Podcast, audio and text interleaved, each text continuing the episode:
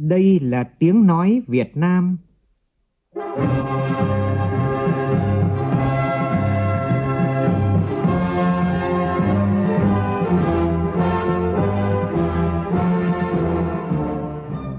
là tiếng nói Việt Nam, phát thanh từ Hà Nội, thủ đô nước Cộng hòa xã hội chủ nghĩa Việt Nam.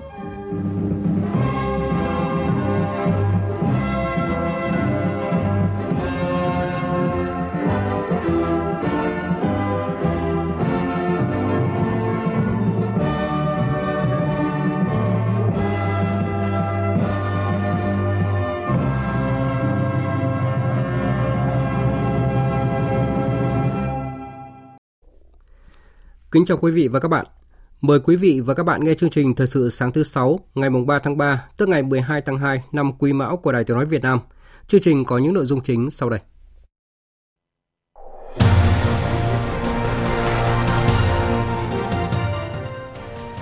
Thủ tướng Chính phủ yêu cầu các bộ ngành và địa phương giải quyết vướng mắc, đảm bảo tiến độ chất lượng các dự án giao thông trọng điểm quốc gia. Việt Nam và Tây Ban Nha quyết tâm đẩy mạnh thương mại đầu tư, làm trụ cột cho quan hệ hai nước phát triển lên tầm cao mới.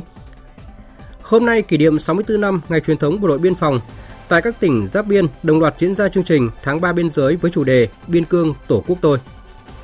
Trong phần tin quốc tế, Hội nghị ngoại trưởng nhóm các nền kinh tế phát triển và mới nổi hàng đầu thế giới gọi tắt là G20 kết thúc mà không ra được tuyên bố chung do vẫn còn sự khác biệt liên quan tới vấn đề Ukraine.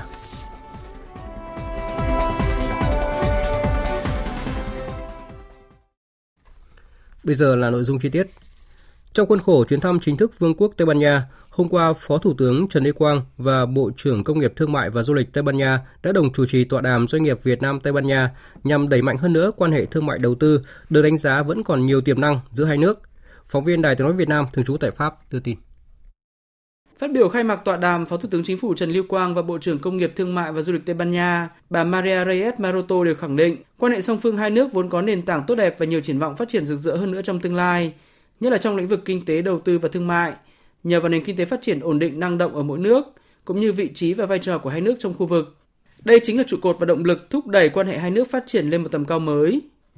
Thay mặt cho cộng đồng doanh nghiệp Tây Ban Nha, Chủ tịch Bộ phận Quốc tế của Liên đoàn Giới chủ Tây Ban Nha, bà Maria Blanco và người đứng đầu phòng thương mại Tây Ban Nha, bà Immaculada Riera cho biết các tập đoàn doanh nghiệp Tây Ban Nha rất quan tâm đến thị trường Việt Nam nói riêng cũng như thị trường ASEAN nói chung như một điểm đến làm đa dạng hóa thị trường trong chiến lược kinh doanh của mình.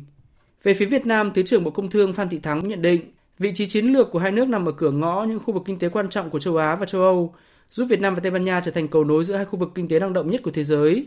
Đặc biệt, Việt Nam đã tham gia 15 hiệp định thương mại tự do với gần 60 nước trên thế giới, trong đó có những hiệp định thương mại tự do quan trọng mở cửa những thị trường lớn nhất thế giới như CPTPP, EVFTA, AFTA, RCEP, giúp Việt Nam có khả năng trở thành điểm trung chuyển quan trọng trong khu vực châu Á Thái Bình Dương.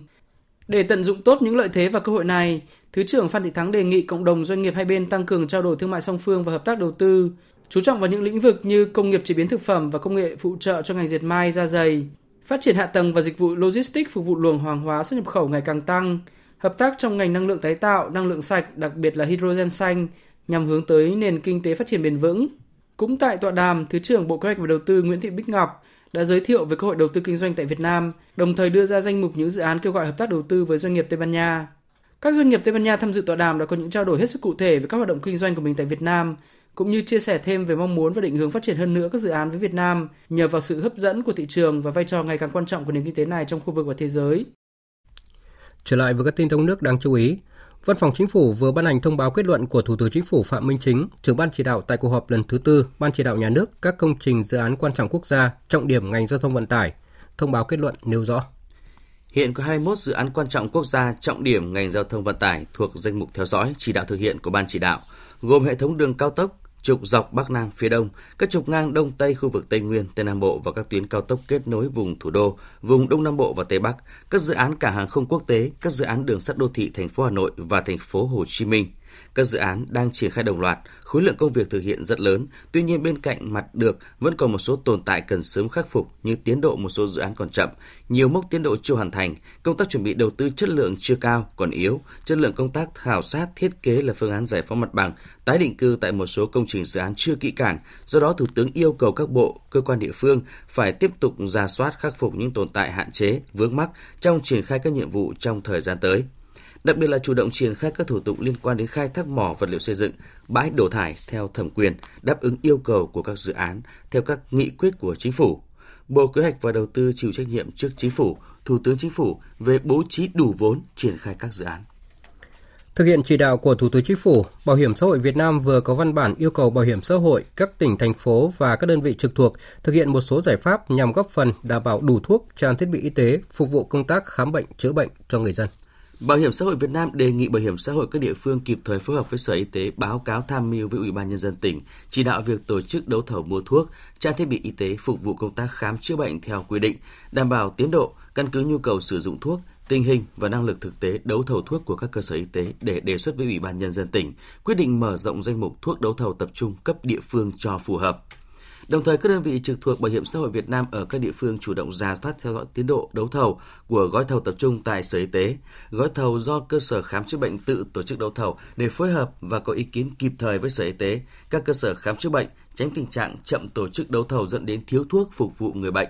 Có giải pháp đảm bảo cung ứng kịp thời đầy đủ các thuốc trong danh mục thuộc phạm vi được hưởng của người tham gia bảo hiểm y tế, đảm bảo cung ứng đầy đủ thuốc, vật tư, trang thiết bị cho người bệnh nói chung và bệnh nhân bảo hiểm y tế nói riêng.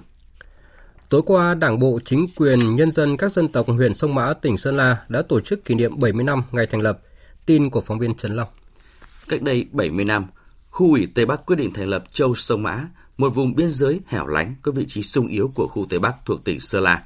Năm 1953, khi mới thành lập, toàn châu Sông Mã chỉ có 2.400 hộ với dân số khoảng 15.000 người, nhưng đã có đóng góp rất lớn về sức người sức của cho kháng chiến chống thực dân Pháp xâm lược. Trải qua chặng đường 70 năm hình thành và phát triển, huyện Sông Mã đang ngày càng thay ra đổi thịt. Diện mạo nông thôn mới và cuộc sống vật chất tinh thần của bà con các dân tộc ngày càng được nâng cao rõ rệt. Đến nay, toàn huyện đã xóa 100% nhà tạm, nhà rột nát cho các hộ nghèo độ tuổi từ 40 trở lên. Tỷ lệ hộ nghèo giảm còn trên 20%. Những năm gần đây, huyện đã ứng dụng sản xuất nông nghiệp, công nghệ cao theo hướng hữu cơ gắn với nông công nghiệp chế biến, đáp ứng tiêu chuẩn xuất khẩu. Đặc biệt các sản phẩm nhãn của sông Mã có chất lượng cao được xuất khẩu sang thị trường Trung Quốc, Vương quốc Anh và EU. Ông Lò Văn Sinh, Chủ tịch Ủy ban Nhân dân huyện Sông Mã cho biết. Nhiệm vụ trước mắt thì còn rất nhiều nội dung, thì trong đó là phải thực hiện cái việc à, phát triển kinh tế xã hội trước.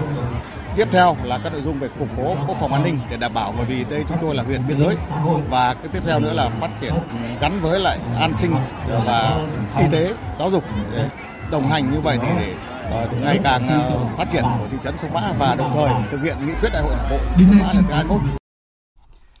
Nhân dịp này, huyện Sông Mã đã tổ chức công bố xã Mường Lầm đạt chuẩn nông thôn mới, cắt băng khánh thành trụ sở đảng ủy, hội đồng nhân dân, ủy ban nhân dân xã Mường Lầm, khai trương trung tâm điều hành thông minh huyện Sông Mã và tổ chức khánh thành tuyến đường Hùng Vương, quảng trường mùng 3 tháng 2. Văn phòng thông báo và điểm hỏi đáp quốc gia về vệ sinh dịch tễ và kiểm dịch động thực vật Việt Nam cho biết, Tổng cục Hải quan Trung Quốc đã phê duyệt cho 246 mã số vùng trồng và 97 mã số cơ sở đóng gói sầu riêng đủ điều kiện xuất khẩu sang Trung Quốc. Việc được cấp thêm mã số vùng trồng, mã số cơ sở đóng gói giúp sầu riêng Việt Nam có cơ hội rất lớn để xuất khẩu sang thị trường Trung Quốc. Ủy ban chứng khoán nhà nước cho biết trong thời gian gần đây, một số đối tượng đã sử dụng tên, logo, thông tin của một số công ty quản lý quỹ như công ty cổ phần quản lý quỹ Dragon Capital Việt Nam, công ty cổ phần quản lý quỹ Vina Capital để lập các website, tài khoản Facebook, Telegram nhằm thực hiện hành vi lừa đảo chiếm đoạt tài sản nhà đầu tư. Ủy ban chứng khoán nhà nước khuyến cáo các nhà đầu tư thận trọng, kiểm tra, đối chiếu các thông tin trước khi giao dịch, đầu tư theo thông tin tại các website hoặc tài khoản trên mạng xã hội nhà đầu tư cũng có thể tìm hiểu về các dịch vụ, sản phẩm đầu tư của các công ty quản lý quỹ được Ủy ban chứng khoán nhà nước cấp phép tại website của các công ty quản lý quỹ. Đến thời điểm này, sự cố đứt cáp ngầm dự ứng lực của cầu vượt Nguyễn Hữu Cảnh, quận Bình Thạnh, thành phố Hồ Chí Minh đã được khắc phục xong và dự kiến sẽ thông xe trở lại vào ngày 5 tháng 3 tới. Phóng viên Tỷ Huỳnh thông tin. Ban quản lý dự án đầu tư xây dựng các công trình giao thông đã tiến hành tổ chức kiểm định thử tải lần cuối với tải trọng cao nhất đạt 180 tấn tại vị trí gặp sự cố. Việc thử nghiệm này làm cơ sở cho các phương tiện lưu thông bình thường như trước đây vào ngày 5 tháng 3 tới. Theo ông Phan Công Bằng, Sở Giao thông Vận tải thành phố Hồ Chí Minh đã họp hội đồng đánh giá và khẳng định cầu vượt Nguyễn Hữu Cảnh đủ điều kiện an toàn, chất lượng khi tổ chức lại giao thông bình thường trở lại công tác ờ, xử lý hiện trường hoàn hoàn thiện hết thì dự kiến ngày mùng 5 tháng 3 thì sẽ tổ chức lưu thông cho các phương tiện lưu thông bình thường như trước đây đối với cầu ờ, vượt Nguyễn Hữu Cảnh. Khẳng định là sau qua kết quả kiểm định thì ờ, cầu vượt hoạt động bình thường, đảm bảo khai thác bình thường như trước đây và đảm bảo an toàn, đảm bảo chất lượng. Tất nhiên có tuổi thọ rồi thì có cũng giảm nhưng mà tức là tất cả việc kiểm định đạt chất lượng như bình thường. Hôm nay kỷ niệm 64 năm ngày truyền thống bộ đội biên phòng. Nhân dịp này, sáng nay, Trung ương Đoàn Thanh niên Cộng sản Hồ Chí Minh, Trung ương Hội Liên hiệp Thanh niên Việt Nam phối hợp với Bộ Tư lệnh Bộ đội Biên phòng tổ chức chương trình Tháng 3 biên giới tại các tỉnh giáp biên. Trong đó, chương trình Tháng 3 biên giới cấp trung ương diễn ra tại ba tỉnh là Lạng Sơn, Quảng Trị và Kiên Giang. Phóng viên Phương Thoa thông tin. Chương trình tháng 3 biên giới tập trung đẩy mạnh tuyên truyền giáo dục cho đoàn viên thanh niên về truyền thống tình yêu quê hương đất nước và trách nhiệm của tuổi trẻ đối với chủ quyền, an ninh biên giới, hải đảo, sử dụng hiệu quả các nền tảng số trong công tác tuyên truyền để tăng tính lan tỏa xây dựng phát triển lực lượng tham gia bảo vệ đường biên, mốc giới và các hoạt động chăm lo đồng hành cùng người dân có hoàn cảnh khó khăn tại các địa bàn biên giới trên cả nước. Anh Nguyễn Kim Quy, Phó Chủ tịch Hội Liên hiệp Thanh niên Việt Nam cho biết. Các hoạt động xuyên suốt trong tháng ba biên giới, Hội Liên thanh niên Việt Nam các tỉnh, thành phố phối hợp với à, biên phòng các tỉnh tổ chức các hoạt động tri ân với các thế hệ cha anh đi trước à, đã có công bảo vệ biên giới quốc gia à, với các công trình phần việc thanh niên, các hoạt động an sinh xã hội ý nghĩa để hỗ trợ làm giảm các điều kiện khó khăn ở trên các xã vùng biên trong tháng thanh niên. Trong khuôn khổ lễ gia quân cấp trung ương sáng nay, nhiều phần quà ý nghĩa sẽ được ban tổ chức cùng các đơn vị đồng hành trao tặng cho lực lượng biên phòng, người dân và thanh thiếu nhi các địa bàn giáp biên giới ba tỉnh Lạng Sơn, Kiên Giang và Quảng Trị, như tặng quà cho gia đình chính sách và học sinh có hoàn cảnh khó khăn, tặng cờ Tổ quốc cho các hộ dân bảo vệ đường biên, hỗ trợ hàng nghìn cây tre cho mô hình lũy tre biên giới Việt, đặc biệt triển khai các công trình thắp sáng đường biên, đường nhánh tuần tra mốc biên giới, trường đẹp cho em, công trình nhà vệ sinh cho em, Trị giá các phần quà, công trình, phần việc trong chương trình là hơn 7,2 tỷ đồng. Bên cạnh đó, Hội Liên hiệp Thanh niên Việt Nam, các tỉnh, thành phố, giáp biên giới tổ chức đồng loạt các hoạt động tháng 3 biên giới tại các địa bàn biên giới khó khăn với hành trình thanh niên đến với cột mốc biên giới gắn với lễ chào cờ Tôi yêu Tổ quốc tôi. Thưa quý vị và các bạn, với những người lính mang trên mình quân hàm xanh ở tỉnh Quảng Bình thì ngoài nhiệm vụ bảo vệ vững chắc chủ quyền an ninh biên giới quốc gia, các anh còn có một nhiệm vụ quan trọng khác – đó là phối hợp với chính quyền địa phương thực hiện các chương trình phát triển kinh tế xã hội vùng đồng bào biên giới. Chính sự sát cánh cùng nhân dân giúp dân phát triển kinh tế mà các anh được bà con xem như những đứa con của bản làng. Ghi nhận của phóng viên Thanh Hiếu tại miền Trung. Những năm qua, sự đổi thay của người Mắc Công luôn có công sức của cán bộ chiến sĩ bộ đội biên phòng. Lực lượng bộ đội biên phòng đồn Cà Rồng đã về tận bản làng giúp đỡ người dân thay đổi cách làm ăn, hỗ trợ cây con giống, hướng dẫn bà con trồng trọt, chăn nuôi. Những cánh đồng lúa nước được hình thành, những quả đồi xanh tươi sản ngô hay những cánh rừng giúp người dân thoát cảnh thiếu ăn, đói nghèo. Ông Đinh Tuy ở bản Cốc, xã Thường Trạch, huyện Bố Trạch tâm sự. Hàng tháng tôi được tham gia tuần tra bảo vệ cột mốc với đồn biên phòng. Tôi thấy đây là việc tốt, bảo vệ biên giới ổn định để làm ăn và phát triển. Đồn cũng giúp dân bản trồng rau, chăn nuôi lợn gà, vân vân. Những bản làng biên giới xa xôi, nơi sinh sống của nhiều bà con người Bờ Ru Vân Kiều, giao thông đi lại vô cùng khó khăn, hiểm trở. Có những nơi điện chưa thể kéo tới. Ban đêm, bản làng chìm trong đêm tối, bộ đội và bà con phải gùi cọng vật liệu, thiết bị, đi bộ băng qua những ngọn đồi, treo đèo lội suối để lắp đặt điện mặt trời thắp sáng bản làng. Có điện thắp sáng, dân bạn mừng lắm. Ai cũng bảo những đứa con mang quân hàm sân đã gửi điện về tới bản làng. Đến nay, Bộ đội Biên phòng tỉnh Quảng Bình đã xây dựng hơn 100 công trình ánh sáng vùng biên tại 100 thôn bản và triển khai có hiệu quả các chương trình nâng bước em tới trường, con nuôi đồn biên phòng, đồng hành với phụ nữ biên cương, mái ấm biên cương, xuân biên phòng ấm lòng dân bản. Thời sự VOV, nhanh, tin cậy, hấp dẫn. Mời quý vị và các bạn nghe tiếp chương trình với phần tin thế giới.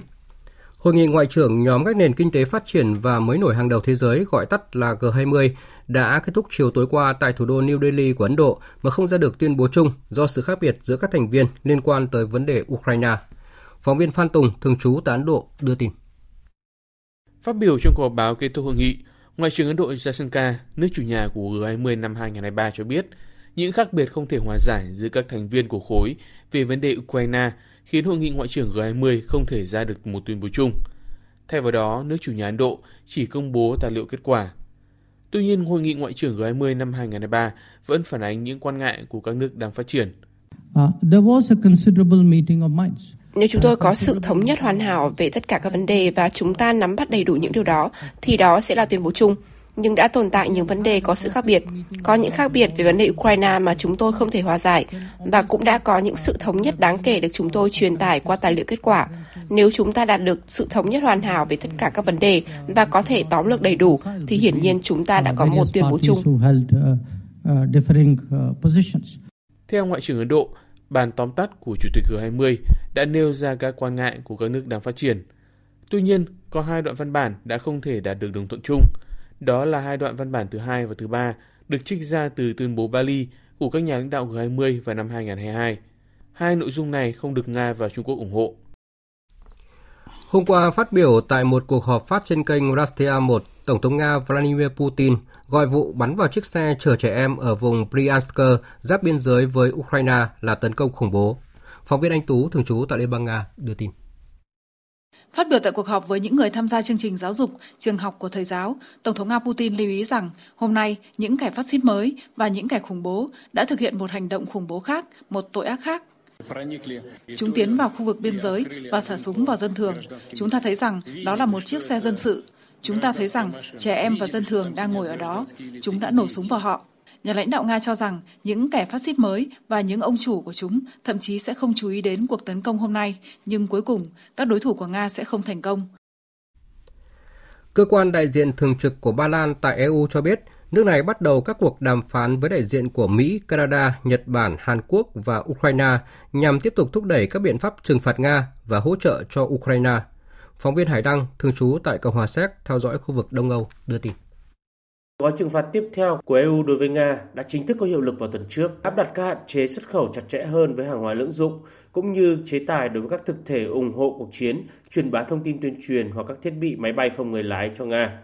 Trong một diễn biến liên quan, các quốc gia phương Tây cũng đã tiếp tục thảo luận và vận chuyển nhiều loại vũ khí cho Ukraine, trong đó có xe tăng, thiết giáp, pháo phản lực cùng nhiều các khí tài và đạn dược khác. Ba Lan cũng là quốc gia EU đầu tiên bàn giao xe tăng chiến đấu Leopard 2 cho Ukraine nhân dịp chuyến thăm của Thủ tướng Ukraine tới Kiev và trong một năm kể từ khi Nga phát động chiến dịch quân sự đặc biệt ở Ukraine.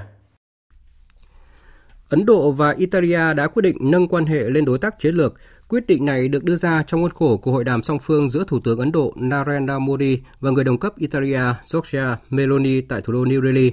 Phóng viên Dũng Hoàng, thường trú tại Ấn Độ, đưa tin. Thủ tướng Ấn Độ và Italia cũng đã trao đổi về các vấn đề khu vực và toàn cầu cùng quan tâm, bao gồm Ấn Độ Dương, Thái Bình Dương và cuộc xung đột Nga-Ukraine. Trong vấn đề xung đột Nga-Ukraine, hai bên kêu gọi ngừng chiến sự và bày tỏ quan ngại sâu sắc về cuộc khủng hoảng nhân đạo ở Ukraine. Hai thủ tướng đã thảo luận về các tác động toàn cầu và khu vực của cuộc xung đột, đồng thời nhất trí hợp tác chặt chẽ trong vấn đề này. Thủ tướng Italia Giorgia Meloni bày tỏ sự ủng hộ hoàn toàn đối với nhiệm kỳ Chủ tịch G20 của Ấn Độ và nhất trí hợp tác sâu rộng ở khu vực Ấn Độ Dương-Thái Bình Dương. Nhằm làm sâu sắc hơn nữa hợp tác song phương, hai nhà lãnh đạo đã quyết định nâng cấp quan hệ hai nước lên đối tác chiến lược. Kết thúc cuộc hội đàm, hai bên đã ký kết biên bản ghi nhớ về hợp tác quốc phòng cũng như ý định thư về thỏa thuận đối tác di cư. Thái Lan đang nỗ lực tăng cường giám sát an ninh, bảo vệ cư dân dọc biên giới phía Nam nhằm ngăn chặn nguy cơ các phần tử ly khai kích động, phá vỡ tiến trình hòa bình ở miền Nam. Phóng viên Đài tiếng nói Việt Nam thường trú tại Thái Lan đưa tin. Tướng Bổn Sạc cho biết ưu tiên hàng đầu hiện nay là đảm bảo người dân địa phương có thể sinh sống và kinh doanh an toàn trong khi các lực lượng chức năng có thể thực thi nhiệm vụ của mình. Theo tướng Bổn Sạc, các vấn đề an ninh dai dẳng ở miền Nam đã khiến các hoạt động bất hợp pháp như buôn lậu hàng hóa, vũ khí và ma túy phát triển tràn lan – Tăng cường giám sát dọc khu vực biên giới sẽ giúp chặn các lối thoát của những phần tử ly khai muốn kích động bạo lực nhằm phá vỡ tiến trình hòa bình. Thái Lan mới đây cũng đã gia hạn sắc lệnh khẩn cấp thêm 3 tháng đối với các tỉnh biên giới Yala, Pattani, Narathiwat. sẽ có hiệu lực từ ngày 20 tháng 3 đến ngày 19 tháng 6. Vừa rồi là phần tin thời sự quốc tế, bây giờ là thời gian dành cho phần tin thể thao.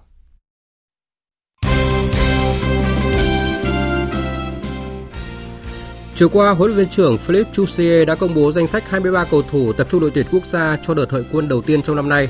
Và đúng như chia sẻ trong ngày chính thức tiếp quản cương vị huấn luyện viên trưởng đội tuyển quốc gia, nhà cầm quân người Pháp đã ưu tiên triệu tập tất cả những tuyển thủ đã tham gia thi đấu tại AFF Cup 2022 và chưa vội trao cơ hội cho những gương mặt mới. Tuy nhiên trong bản danh sách này không có sự góp mặt của tiền vệ Nguyễn Quang Hải và tiền đạo Nguyễn Văn Toàn do bộ đôi này đang thi đấu tại nước ngoài.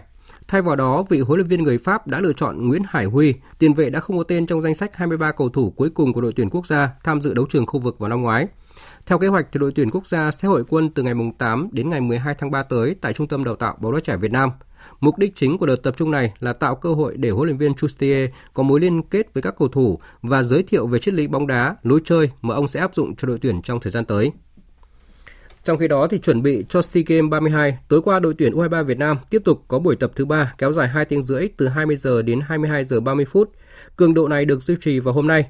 Thời gian đến SEA Games 32 chỉ còn 2 tháng và toàn đội đang chạy đua với thời gian để chọn ra đội hình tốt nhất và từng bước hoàn thiện lối chơi. Tiền đạo Nguyễn Văn Tùng chia sẻ. SEA Games năm nay là không có các anh quá tuổi thì ờ, bọn em được có nhiều cơ hội hơn. Bọn em sẽ ờ, cố gắng nỗ lực hết mình cho SEA Games tới. Chất lượng đội hình năm nay cũng rất là tốt nên em cần phải ờ, cố gắng nhiều nữa để có một suất tham dự SEA Games. Vào lúc 21 giờ tối mai, đội tuyển U20 Việt Nam sẽ đá trận thứ hai bảng B vòng chung kết U20 châu Á gặp đội tuyển U20 Qatar. So với đội tuyển U20 Australia, đội tuyển U20 Qatar được đánh giá khó chơi hơn. Tuy nhiên với việc đánh bại U20 Australia ở trận gia quân, U20 Việt Nam đang đứng trước cơ hội lớn vượt qua vòng bảng ở giải đấu này. Thậm chí nếu giành chiến thắng trước U20 Qatar trong trận đấu tối mai, đội tuyển U20 Việt Nam sẽ giành vé đi tiếp với 6 điểm tuyệt đối sau hai lượt trận mà không cần quan tâm kết quả lượt trận cuối cùng gặp đội tuyển U20 Iran vào chiều ngày 7 tháng 3. Chuyển sang tin bóng đá quốc tế, Dạng sáng nay, câu lạc bộ Real Madrid đã để thua câu lạc bộ Barcelona với tỷ số 0-1 trong trận bán kết lượt đi cúp nhà vua Tây Ban Nha.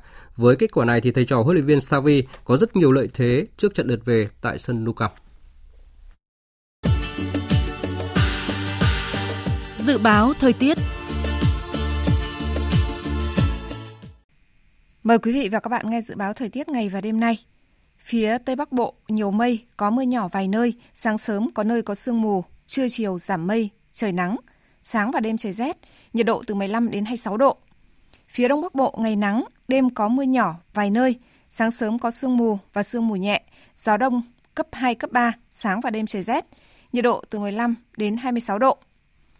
Khu vực từ Thanh Hóa đến Thừa Thiên Huế, có mưa vài nơi, sáng sớm có nơi có sương mù, riêng phía Nam, đêm có mưa rào, gió Bắc đến Tây Bắc cấp 2, cấp 3, sáng và đêm trời rét, nhiệt độ từ 16 đến 26 độ.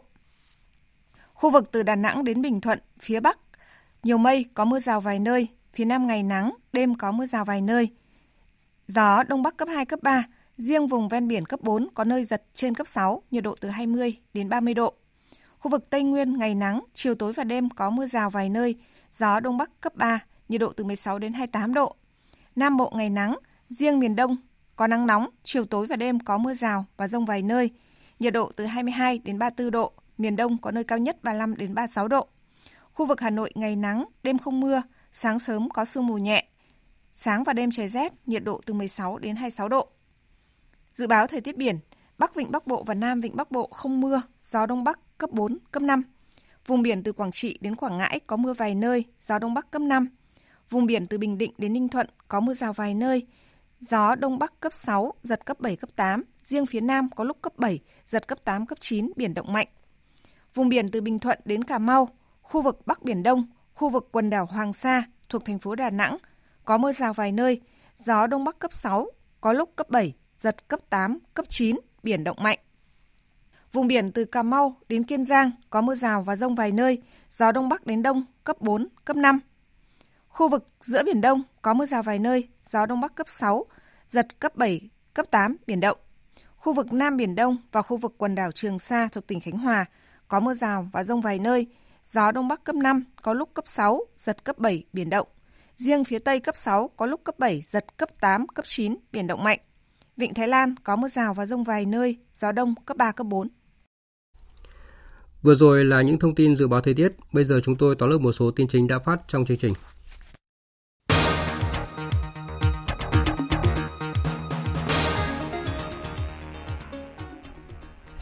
Nhằm đẩy nhanh tiến độ các dự án giao thông trọng điểm quốc gia, Thủ tướng Chính phủ yêu cầu các bộ, cơ quan địa phương phải tiếp tục ra soát, khắc phục những tồn tại hạn chế vướng mắc trong triển khai các nhiệm vụ trong thời gian tới, nhất là các thủ tục liên quan đến khai thác mỏ vật liệu xây dựng và bãi đổ thải.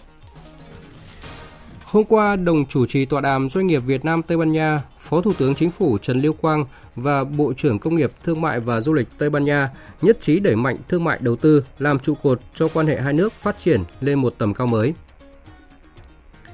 Hội nghị ngoại trưởng nhóm các nền kinh tế phát triển và mới nổi hàng đầu thế giới gọi tắt là G20 đã kết thúc vào chiều tối qua tại thủ đô New Delhi của Ấn Độ mà không ra được tuyên bố chung Nguyên nhân là vẫn còn có sự khác biệt giữa các nhóm thành viên liên quan tới vấn đề Ukraine.